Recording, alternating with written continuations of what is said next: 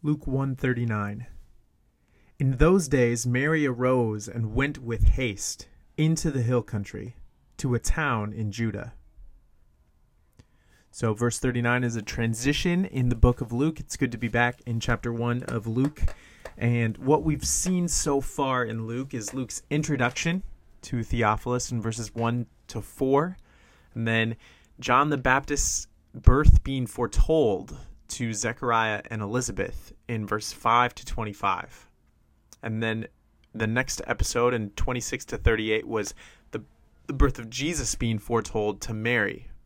And now we have the convergence of both of those stories as Mary goes to visit Elizabeth here in verses 39 to 45, which will be followed by Mary's song of praise, uh, the Magnificat, as it's known in the following verses 46 to 56. And so, what's happening in these verses is a transition from those two angelic foretellings to the convergence of the two stories. And so, in this verse, we have uh, just two things that we can draw from it. One, in those days.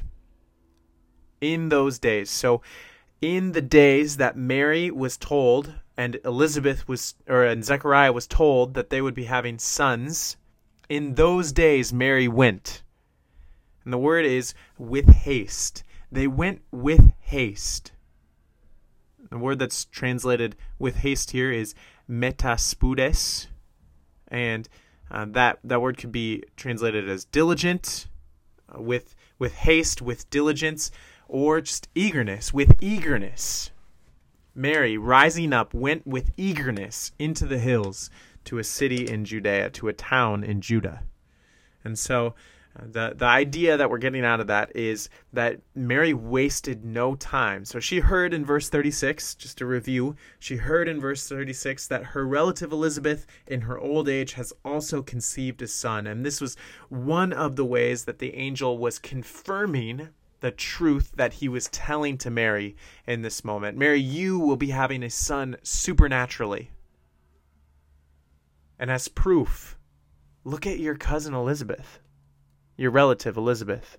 She has also conceived a son supernaturally. Now, there's a key difference between Elizabeth and Mary. Elizabeth, we still think, conceived John um, naturally in verse 24 after these days his wife elizabeth conceived so zechariah returned home and then elizabeth conceived. But the difference here is that in those days mary arose. So this is the second piece that we can take from this verse. She eagerly went to go see the supernatural work that god worked between elizabeth and zechariah. And in doing so she leaves her betrothed joseph so the two things we can take with this are one, Mary is eager to see the word of the Lord confirmed.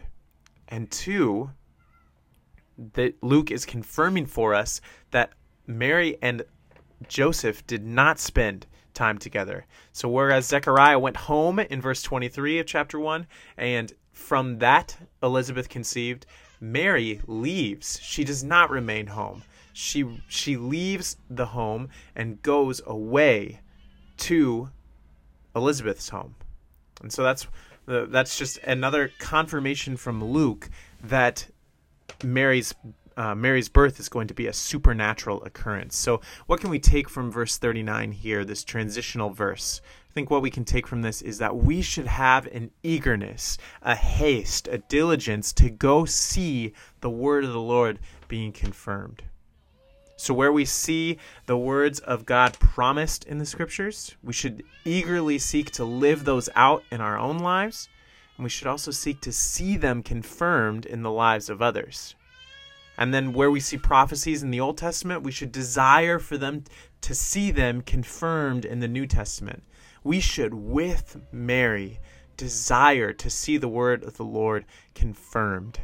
And we can do that by reading the scriptures and we can do that by living the commands of the scriptures. And so, God, would you help us to have the heart of Mary?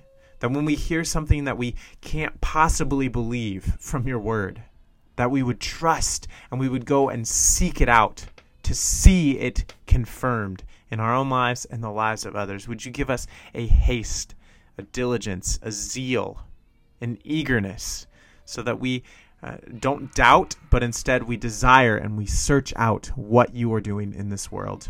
It's in Christ's name I ask this. Amen. And that is Luke chapter 1, verse 39.